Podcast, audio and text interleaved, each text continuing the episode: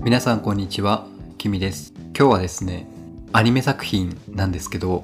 僕のヒーローアカデミア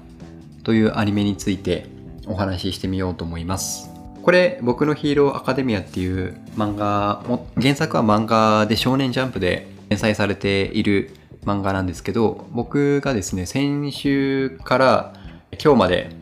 約1週間かけてこのアニメを一気に見ました今4期第4期が終わって全部で88話あるんですけどそれを一気に 1週間かけて見ました。僕のヒーローアカデミアってタイトルは何かで見聞きしたことがあったんですけどそうですね確か2月ぐらいのニュースのニュースでその僕のヒーローアカデミアに出てくるキャラキャラクターの名前のところでちょっと海外から戦争中のイメージを想起させるようなキャラクター名でどうなんだっていうニュースが出ていてその時にちょっと耳に入ってきたぐらいの知識で全然全くストーリーとか知らなかったんですけどでもちょっと今回ですね、え僕のヒーローアカデミアをおすすめされている方の話を聞いてでちょっと興味を持ったのででその方がコミックよりアニメの方が面白いよっていう風に言っていたのでなのでアニメで見ました。でアニメだとですね今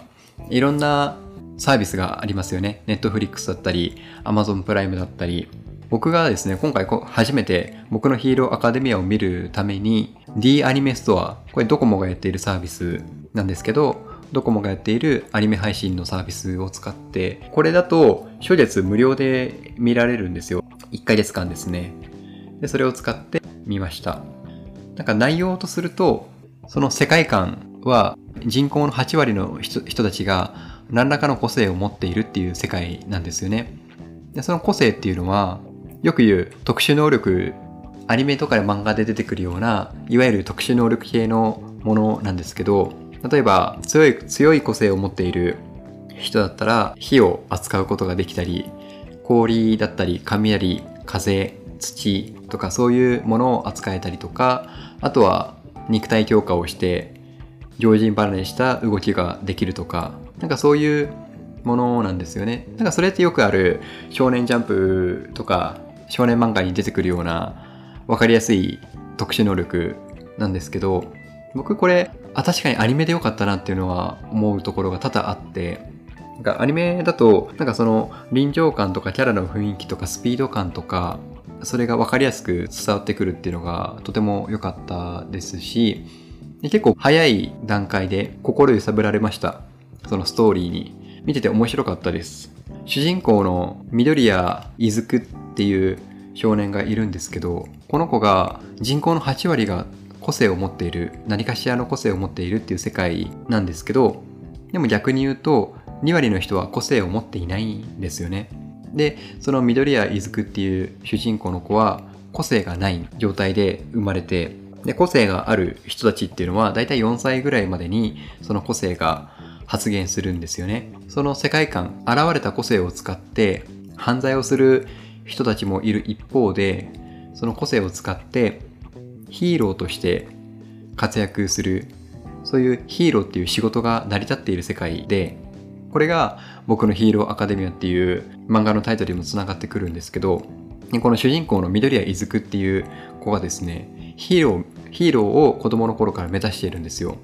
でそのなんでヒーローを目指しているかというとテレビで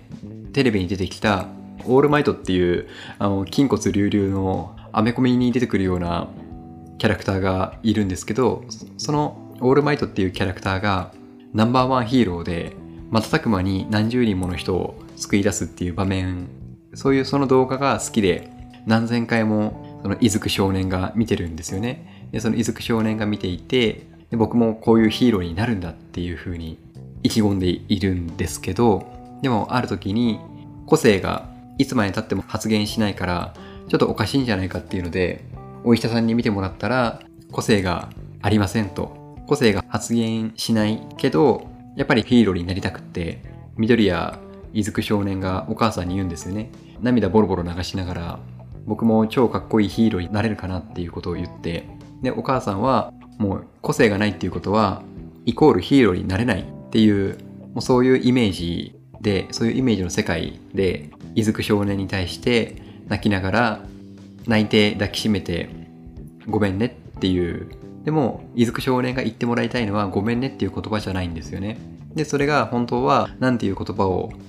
言ってもらいたかったかっていうのが、その後に、その後のストーリーで分かってくるんですけど、まあ、た多分、この、どんな言葉をかけてもらいたいかっていうのは、明白だと思うんですけど、投げかけてもらいたかった言葉を、その後ストーリーが進んでいった先で、お母さんからその言葉を投げかけてもらえるんですよね。でお母さんもその子供の頃の緑やずく少年にかけた言葉っていうのを思い出して、で、ヒーローアカデミアっていうヒーローになるための学校に通うことができるようになって、夢に向かって進み始めた自分の息子に対して何かける。なんかそういう親子間の絆とか、あとは夢に向かって突き進む感じとか、諦めないで前に進んでいく感じとか、とても少年漫画で、なんかちょっとこのアニメを見て、またちょっと気持ちが熱くなりました。なんか、漫画にしても、漫画やアニメ、あとはドラマとか映画とか小説とか、なんかそういうのを見ていて、あの、僕が面白いなって思う作品の共通点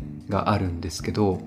それってなんか見ていて自分の感情も揺さぶられるものがとても面白いっていう風に感じるんですよね。今回のヒーローアカデミアで言うと、個性がないけど夢に向かって努力を重ねる主人公の緑谷いずくっていう少年のひたむきさだったり、その子の親の心理状態とか、あとはその周りの友達の考え方とか、人と関わる中で生まれてくる感情とか、思いとか、なんかそういうのが見えてくる作品ってとても面白いんですよね。ただ淡々と機械的にストーリーが進んでいくんじゃなくて、感情が上がったり下がったり、左右に揺さぶられたり、なんかそこの中に面白さを感じる。なのでちょっとですね、このヒーローアカデミア、今アニメが第4期まで終わって、もう第5期の制作っていうのは決定していて、これから放送されていくんですけど、ちょっと久しぶりにっていうか、今まで知らなかった、見て、見てこなかったっていうのがもったいないと思えるぐらい面白かったので、